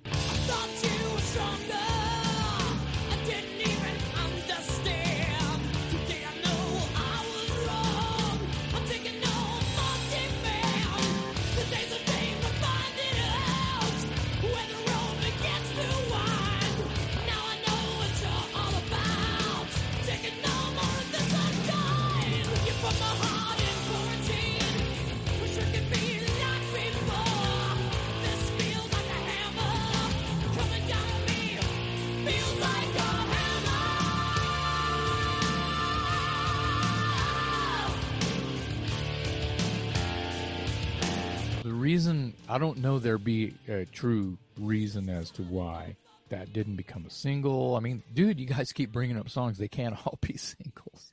Well, I mean, yeah, but you know, you got to have some tracks that are a little bit deeper that are awesome, and I just think that's one of them. I don't. They don't all have to be singles. I just think they're great songs. I appreciate that, but it, you know, there were there were other outside people who uh, who had my respect. I don't know why that's not a single. You know, I wasn't pointing at you guys. No, well, I, Paula Salvatore is listed as the backing vocals Yeah. on that song. Who who is that? Yeah, uh, that is uh, the receptionist at Sound City. No kidding. Wow. Yeah. Uh, Max had done a lot of records there and they were friends. Um, but she was, she's a singer. And I believe she's the manager now at Sound City, like the new refurbished Sound City studios. she's, I think she's the property manager there now. That's cool. Um, and she's in the business, you know, she's in the record business, so she's a performer as well. Uh, fairly recently, I can't. Oh, you know where it was? It was at Rockin' Pod. Someone walked up to me and showed me uh the Toys CD, and it had Paula's autograph on it. Oh, really? She Nice. they had run into her somewhere and figured out who it was, put two and two together and brought it up and holy shit, you know, and had her sign it. And she was like, "What? That's crazy." You know, and she had who knows, she may have for, forgotten all about it. Maybe not. Who knows?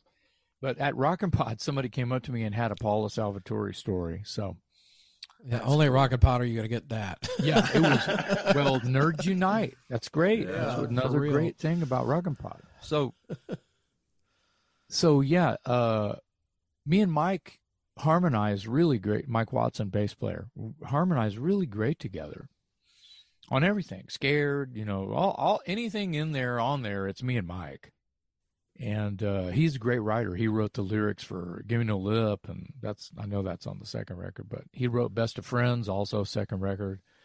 But on the first record, he wrote lyrics for Tin Boots. There's more. I'm just going blank. Um, so Max is like, why don't we try a, a getting a different vocal on here, like something that's just a bit of a different timbre and color, and you know that way it'll give it a, a slightly different spin. So he got he got Paula in there, and she ripped on- the chorus a couple of times, and that's all it needed. And Mike Watson is still in there, but there's like a three part harmony now on that chorus that's not there when it was ever played live after that. So in the studio, there's actually a three part instead of a two part. But that's who that is. That's cool. It's Yeah. such an epic sounding chorus. It's so big sounding. That's what I love about it. I love those chords. Yeah. Scott's really good at those at those weird kind of climbing staircase sus chord shit. And those are in Scared, those are in Queen of the Nile. They're they're all over the record. I think he mm. got it from this guy Eddie Van Halen. You heard of him?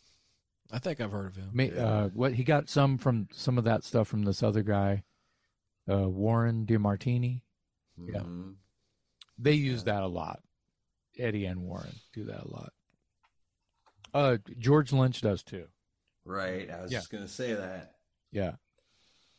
So, and I think it fit. Those were those were the guys of the time, and tho- that's you know Scott Scott loves Tony Iommi, you know, but but as far as getting busy on the guitar, he likes to get busy on the guitar. So those guys were were staying busy and still being colorful without uh masturbation. No, it's good stuff. Another thing I always think about when I think about Dangerous Toys in general, and especially this album, you guys got an album with some pretty iconic album art on it. Mm. You know, the the logo, the clown who's bright, and then the background's kind of dark and dingy. It really jumps out. It's got like uh, same kind of thing like Iron Maiden, where if somebody had no idea who that was and was just flipping through looking at records, odds are they're going to grab an Iron Maiden album or a Kiss album or this Dangerous Toys album. Do you guys got any say in the artwork, or is that just something that's provided?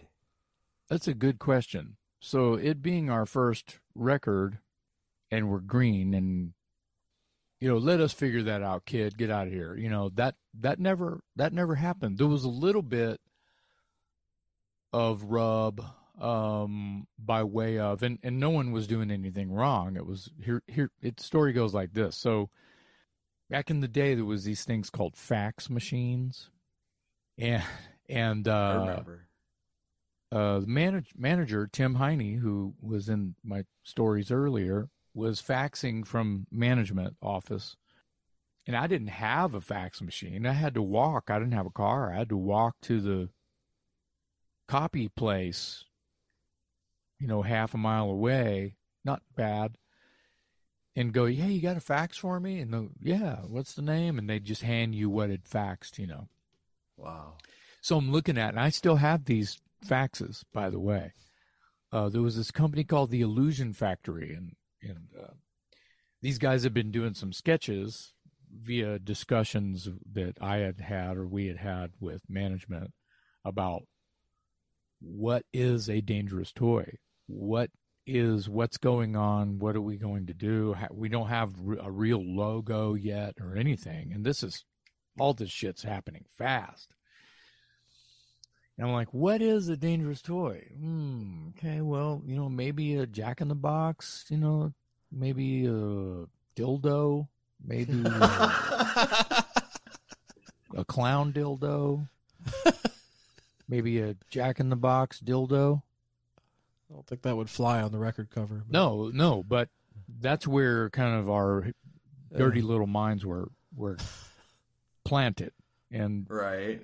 Dangerous Toys, we were stuck with that fucking name. The label, they liked it. The management, they liked it. We were we were there. We had to we had to we had to shit or take a walk, right? So we we started in with this clown thing and these faxes had these really cartoony round faced little cute little tiny cowboy hat clown faces really round and bubbly that with a little tiny you know really cute. Yeah. Yeah.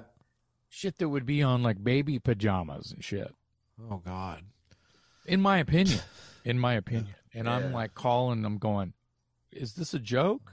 What's going on here? See i like your knee-jerk reaction chris because you're saying that like you cannot believe that because you're so used to seeing this maniac Oh, yeah, that's clown. true. right so Yeah. yeah. so if you go back to the beginning where there's absolutely zilch to think or have, because there is nothing, you're pulling shit out of the air. and so are they uh, in their defense, the Illusion Factory and my manager. And I'm like, this is terrible. No, there's no way in hell. I don't even want to use this artist anymore. And they're like, this is the these are the best artists in the business. This company does their artists and their this company does promotionals for everybody and everything eh, out for in in the business. And I'm like, well, you know, let's have a party for them, but they ain't gonna draw my fucking album cover. And he's like, I, I said, and and before he could re- retort, I said, I got a guy in San Antonio right now that can tomorrow can come up with a sketch. It'll, you know, not full color, but a sketch that'll blow this into oblivion, and you won't even remember what this looked like. May I proceed? He goes, There's no way. There's no way that you can do that. And I go, can, Will you give me a chance? Yeah. Okay. We'll see. Total doubting me. Went, got the drawing. Oh, oh, oh, I know what it was. I think I called Tom, my buddy Tommy Pons down San Antonio, and he drew this fucking thing. And I think I gave him the fax number. And I said, fuck it, just fax it. I go, can you describe it to me? And it's like he's got fangs and he's you know this scary ass eyes are originally his eyes were whited out like Cotton Eye Joe. There's no pupils. There's just white. So it was fucking freaky looking. Is that is this the sketch that's inside the sleeve? No, No, that's not the one. no, Okay. no. Uh, it's online. You can find it. It's the. I think it's got a uh, bullseye backdrop. It's like a purple and red, made pu- purple and white circle bullseye thing with the clown over it, and he's got crossbones, and his eyes are white, and his, he's drooling, and he's got really like alien, you know, H.R. Giger fangs dripping. Oh wow. But it's the clown. It's it's our clown. You can tell. Right. Yeah.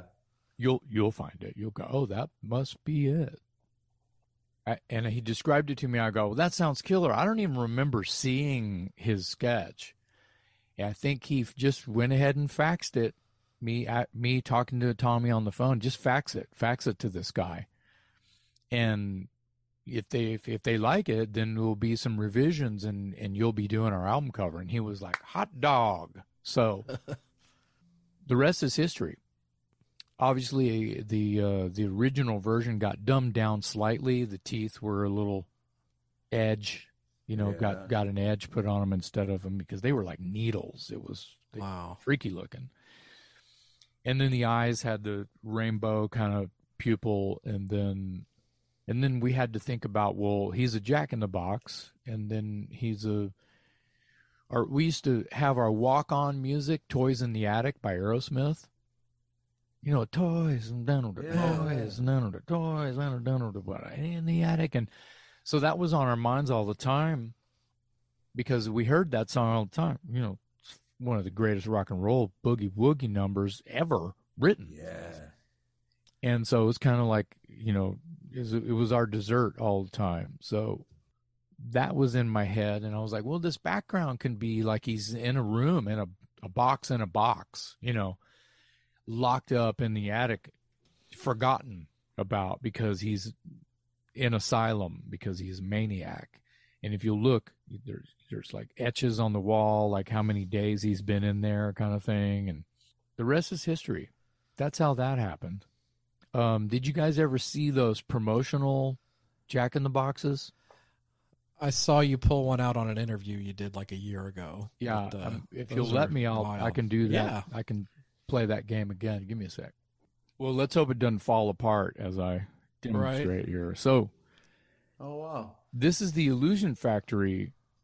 This is a version of the Illusion Factory for for you guys. I know that, that most you you have listeners and maybe not watching this, but you can see how the face is kind of round and balloony. Mhm. That's ba- it's based on a sketch that was from the original, but it worked well for this, I think, because it's archaic looking.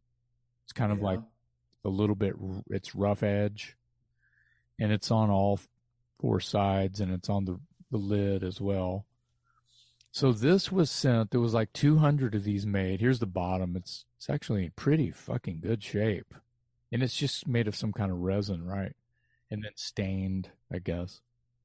Uh, made to look like wood. It reminds me of the box on Hellraiser. Yeah, the Hellraiser Yeah. box. Yeah. Yeah. So, which I love. Uh, so this is. This was, I think, about 200 of these were sent, and just for people listening, it's it's if you if you throw the horns and you spread the horns as wide as you can with your hand, that's about how wide the box Yeah. is. So Did this go out for radio stations? five or six inches, right? Yes, radio stations, maybe some magazine promos, you know, MTV, whatever. Uh, and and no one no one knew of who we were yet. So then they open up a box and they see this shit and they're like, "What the fuck is this?" There's probably a bio and a and a there's a Yeah. story and it's from Columbia and blah blah blah about the band and so there's a latch here and I don't want to just like uh, flick it and like it's a fucking jack in the box. That there's a clown in here. It's gonna go boing boing, boing you know. but I don't want to like trust it. It'll blow the hinges off the back. I've already replaced it. I don't know if you can see. I've replaced a couple of the screws. Look, one Yeah. of these screws is not like the other uh, because they were just those are rivets glued in. I think. So I'm gonna gently open this Yeah. and Oh, you'll see. So the cassette would pop out, and the spring in this fucking thing Wow. is like a shotgun. So the tape would go. Bing, it was not tested. It was not market tested. So this, this cassette would hit the ceiling. Bing. People are getting hit in the face with cassette tapes. Yeah, and there's a little. Uh, see the little spring-loaded cassette holder. yep. It's like a little trigger there. There's a spring on that, and then there's a spring under this this really terrible looking clown. Uh, uh, with the awesome. stupid little cowboy hat, and he's got a, a hangman's noose. They're trying to make him more sick and menacing by putting a hangman's noose on him, which is a good try. Now, if you look closely, his bottom teeth are kind of gone. Uh, they were a little longer, and if you see the teeth on the top, some of them are jagged and longer. So these t- it's fragile. So these teeth, a lot of them had broken off. So obviously Broken had- teeth. yeah, broken teeth. So obviously, I had. Uh, I like the way you think. So uh, I had. Stupid me had a little bit of time one day, and I decided, well, I want to put him, give him some more teeth, and make him look fucked up. You know. So those are toothpicks. I painted some toothpicks brown and black and yellow, and I shoved them up in there, and I glued them, and then I broke them off. Toothpicks. Uh, it looks like it was made that way. Yeah, it does. Well, this could have been in their prototype too, something similar. Anyway, that's that, and a very cool promo item, Yeah. if I don't say so myself. See again, Never- that's Columbia really taking the time and doing it right with you guys. Yeah, and and I think that you know, they between management and the publishing company, and they they really cared about, you know, what was about their investment, right? Yeah. uh, and we were we were happy with that. Wow, that's cool. You know, like we didn't they didn't tell us they were doing these until later, you know, or until they were already done. They, you know, we saw one and we're like, "What the fuck? How come we don't have one of these?" And then you know, Have you ever had a fan bring one up to you to sign or anything? I was just about to uh, mention some storytelling about this prom- promotional item. Um, fell on hard times years ago and had to sell off some things, and it happens, right? Happens to everybody. And uh, I sold mine for like 150 bucks online, and um, sold some of my hair, cut all my hair off in the mid 90s, like literally had a, a flat top kind of thing, and uh, sold my hair 150 bucks again. Seemed to be a magic number. Uh, sold my old hat. I don't know if you remember my hat. An old photo said "Hail Bound" on it. Yep. Sold that. Sold some boots, cowboy boots I wore in the Teas'n video, shit like that. Anyway, the Jack in the Box. Uh, I sold mine. So I don't know. A couple years later, a friend of mine who played guitar in a punk rock band called Riddlin Kids, who were under the Sony blanket. Can't remember if they were, at, you know, I don't know what label they were on, but it was under the Sony blanket, and he was he became friendly with some of the reps there. And he was out on the road, and he went to the Sony office, and he walked into his rep's office. Hey, man, we're on the road playing tonight, and um, we're nearby. Just wanted to come sign by and say hi. And he's like, "Yeah, have a seat." He sits down, and this box here that I just showed you guys was on their desk. Wow. And he sees it and he's like, Holy shit, I know those guys. And they're like, Really? He's like, Yeah, they're from Austin. Oh, really? I don't even know. I just thought it was weird. And it's on here. You could, here, you want to give it to him? That would be awesome. And he's like, Holy shit, really? So he takes it. He's on the road with it in his suitcase. He shows up to, uh, ironically, a Broken Teeth show. And he walks up to me and he goes, Dude, and presents it to me. And then I proceed to tell, I'm shocked. And he tells me the story, and I, pres- I, I proceed to tell him the story I just told you about hard times. I sold mine. I sold mine. I needed money. So obviously, the universe, if you believe that stuff, wants me to mm-hmm. have one. That's wild. As it should be. Can't make that shit up. No, you can't. That's so. awesome. well, then, if we're talking about the uh, artwork in the album, got to talk about the photograph on the back taken by legendary photographer Mark Weiss. Yep. Got to hang out with him a little bit at Rockin' Pod. Where's it taken? And tell us a story about the photo shoot that day. there's a place called Sunset Valley, which is technically just South Austin. Sunset Valley, I think we give credit in the record. Sunset Valley, I think we, thanks to Sunset Valley, um, there was, it's not there anymore, but there was this old stable kind of goat corral kind of a thing. And there might have been a, you know, a tin barn structure on it and it was overgrown. And I always eyeballed it every time I drove by it because I was like, man, that's weird seeing this, you know, big city and then in the middle of nowhere, there's this plot of land that obviously someone's holding on to for big money. And, uh, it, you know, it's kind of in a neighborhood. There's residential nearby because I was living literally just a mile away, like one mile away and uh, it could have been Mark during that on that day saying like, "Well, hey, what you know, do you got any locations we could go to?" I don't know, you know, I don't know where to go. It's like, oh, there might be a couple places. Um, there's this one place, and at first, first thing that came out of my brain was this little horse stable looking place that's right up the road, and I, and I tried to tell him where it was, and I couldn't tell him where it was. I go, if you turn down this street, this street is named blah blah blah.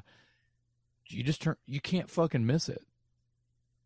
You'll be driving down a st- residential, and then all of a sudden there's this big plot of land next to uh, a football stadium, or you know, it's a high school stadium kind of thing. But there's this plot of land in between residential and this football stadium with a huge giant parking lot that this is adjacent to, connected to, kind of thing. That's it. He goes, Meet you there in an hour. I called all the boys. We all knew where it was. We're all living close by. Went over there. Hi, I'm Mark Weiss. Nice to meet you, Mark. Tell us what to do. I'll never forget it. So the record company sends him, huh? Yeah, hired by the hired by the record company because he was a big deal. You Yeah, know, oh, yeah. all his stuff was doing well, and obviously he worked well with the bands because he's a rocker, and he wasn't just some, you know, professional photographer. He was a rocker too. You know, who happened to be good, good eye. You know, good ideas on how to get people to sort of sell what it is that you're trying to do here. So. Yeah, because even in the photo, you guys look like a hard rock band from Texas without even knowing nothing about you. It's funny. It's funny because it looks like we're climbing a tree. Yeah, dude, does kind of look like it. But the band's called Dangerous Toys, so obviously there's some youth, you know. So it's kind of there's some there's something in there hmm. that makes the photo work, whether you like it or not. There is something in there that makes the photo work with with the band and the attitude. And oh, look at these guys climbing a tree. That's weird, you know. yeah, I'm leaning up against a fence. So yeah, that was that. I learned a lot. I keep saying that, but you know, we we didn't know. We sure we had taken band photos before. We thought they were pretty good, and I I still think that they were pretty good. But having someone who does it all the time, some supervision, he was able to really kind of mold something cool that day. Right, and it sets you guys apart from what else is going on. So, you know, then like you got guys on their Harleys riding down the Sunset Strip, you know, all the LA, they're on top of a building with a city backdrop or something. But this sets you apart, you know. Mark probably knew that, you know, so this is perfect because it shows you are hard rock, but it also shows you're different from everything else that's out there right now. I think that was by default because Yeah. we don't we don't ride. I think motorcycles are badass. I've been in love with motorcycles my whole life, but I don't ride. So that wasn't real. If we would, you know, rent a bunch of Harleys and have us sitting on, or even like hot rods, of you know, that's just not. We didn't do that. So the bullet belt and the leather jacket that I'm donning that day, that was really me.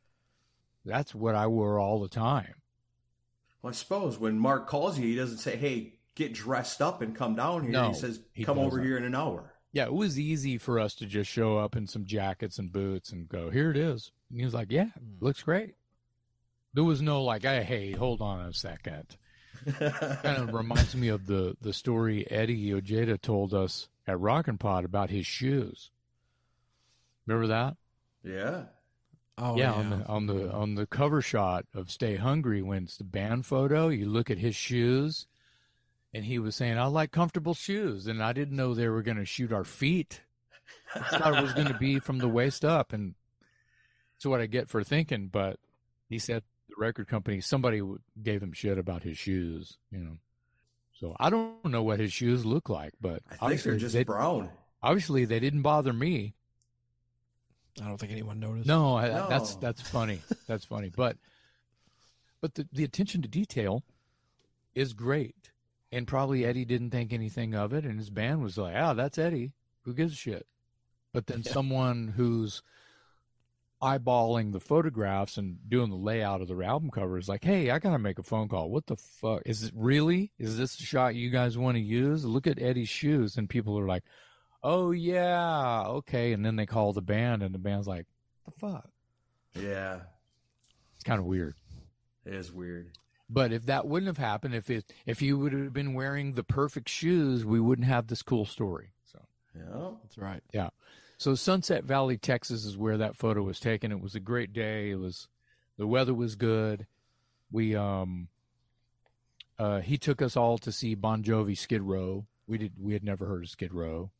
His new band, blah blah blah, my friends touring with my friend Bon Jovi. So got us all in, and he took a couple of quick snaps. I think one of the photos of me and John was uh, in Metal Edge, like a year later. And you can see I'm wearing the same shirt that same. I'm dressed exactly the same as I was in the photo for the album cover. Oh yeah. Maybe I got rid of the bullet belt. I'm not gonna walk into a. That's a bit much. I was tired too. I probably wasn't gonna walk around with a bullet belt on at a Bon Jovi concert. So then I guess I got one more question Okay. about the layout of the CD. In the back, there's a poem. Mm-hmm. What is up with that?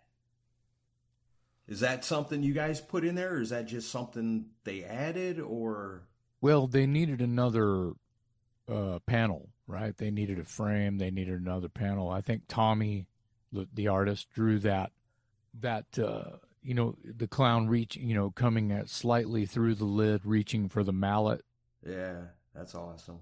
um, and it was like a grayscale, so it wasn't going to be. They didn't. It wasn't colored. It was probably something he did uh, on a request from management because we needed another panel.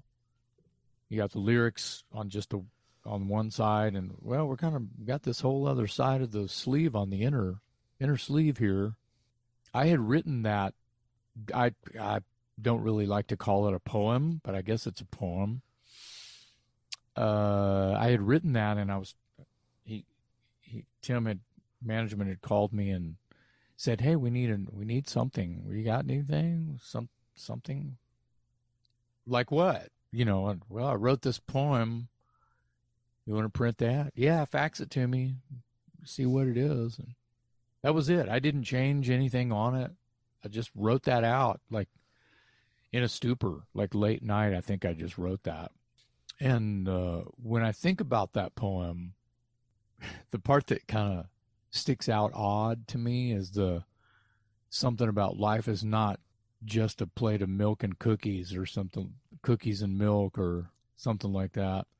It brings you down to earth for a second because it's kind of it's a bunch of kind of hippie shit Yeah. about sort of like it's karma and it's No tears, no funerals, but not always a glass of milk with cookies either. yeah, you don't want to think that life is going to be easy all the time and you don't want life to be hard.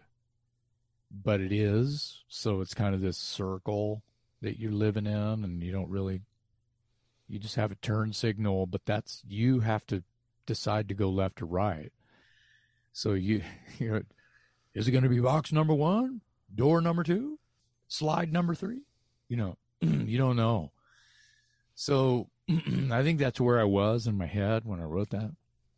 And then the poem is credited to William, which we learned today is your first name. That's my first know that. name, and a lot of people don't know that, Yeah. uh, and they they put it together later, maybe, or they ask me in an interview, "Who the fuck is William? Well, why is I it?" only knew it because I booked his flight for Rockin' Pod. Ah.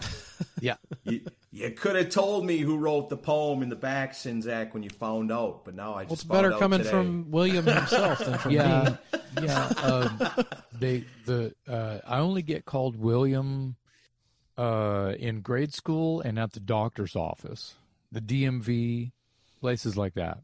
Yeah. I, I answer to William in those professional places. Um, my parents didn't even call me William. Uh, it's family name. My dad was named William, but I'm not a junior. Like even my dad called me Jason all the time. So, like never ever called me William or Billy or my dad went by Bill. So Well, and the clown's name is Bill. yeah, Bill Z. Bub, which is just a spin on Beelzebub. So, and I think that was me and Tommy having a conversation. What are we going to call this stupid rip off of Eddie with clown makeup? Yeah. Oh, how about Beelzebub? Beelze, Beelzebub, like Beelzebub. Okay, I love it. Perfect. It was, it was Hmm. literally went like that. I thought it was interesting that the album came out kind of around the same time as the uh, Stephen King's It miniseries. And Killer Clowns from Outer Space. That's right.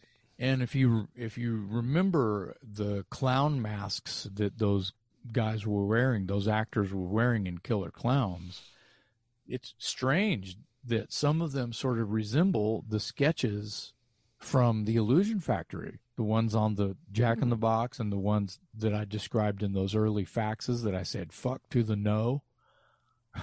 we ain't using that shit.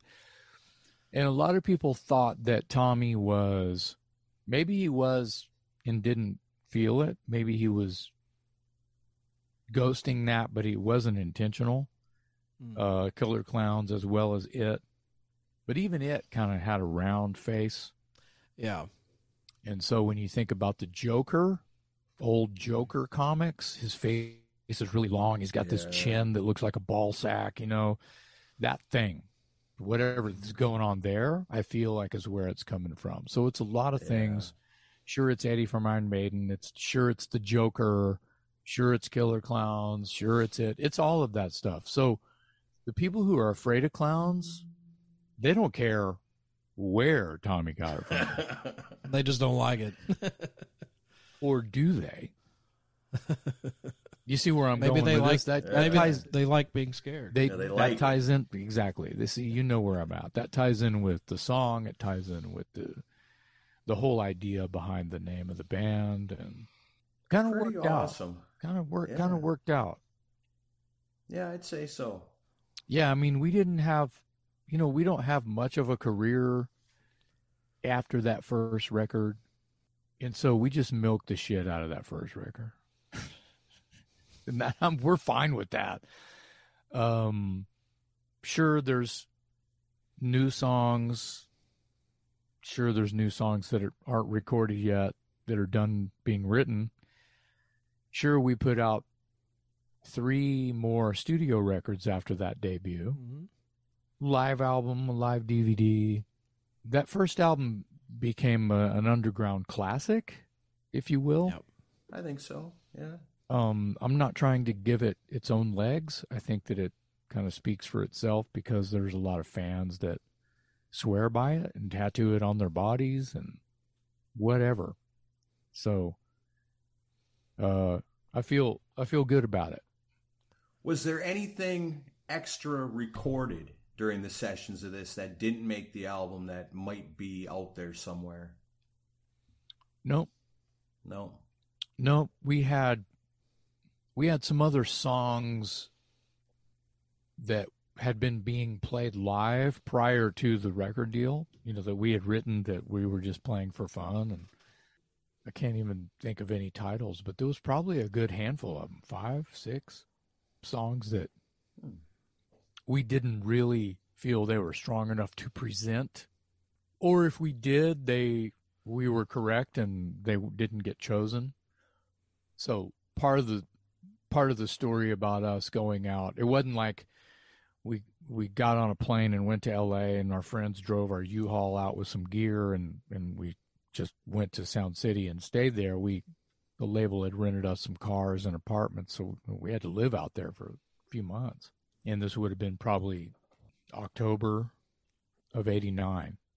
And the first thing we did, I, I want to say it was like the next day. Like we got there, we got settled in our rooms and stuff, and like the next day we went to SBK. They had a, an office down on Sunset, and we went to their offices, and they had a studio in the first floor. I remember it well because it was pretty much right across the street from the old Tower Records on Sunset and uh, you could look out the window of the studio and see Tower Records, which I thought was pretty cool. But that's the first day we met Max, and you know, got a feel for him, and it was real quick. Hey, Max, nice to meet you. That was it. Hey, where's some coffee? And you know, we weren't hanging out immediately. It was just like, let's get to work Right. they mic'd us up. We recorded. He goes, he gets on the talk back, record, play every song you know. Seriously, every, and we're like looking around. Every song we know. Yeah, even cover songs. Whatever you feel like you want to throw down on here, just do it. I'm going to hit record and you're just going to fucking play all day. All right. So we did. We just started jamming. Pick a song, go. Pick a song, go. Pick a song, go we might have recorded I don't know, 14 songs ironically, we recorded uh, "Love Hurts." By Nazareth? Yeah. Um, there were we probably recorded some extra songs that day uh, during that initial recording, but it was just a two track, not a multi track. It was live, and I may have that flo- may have that floating around, but you'll never hear it. Oh man, yeah.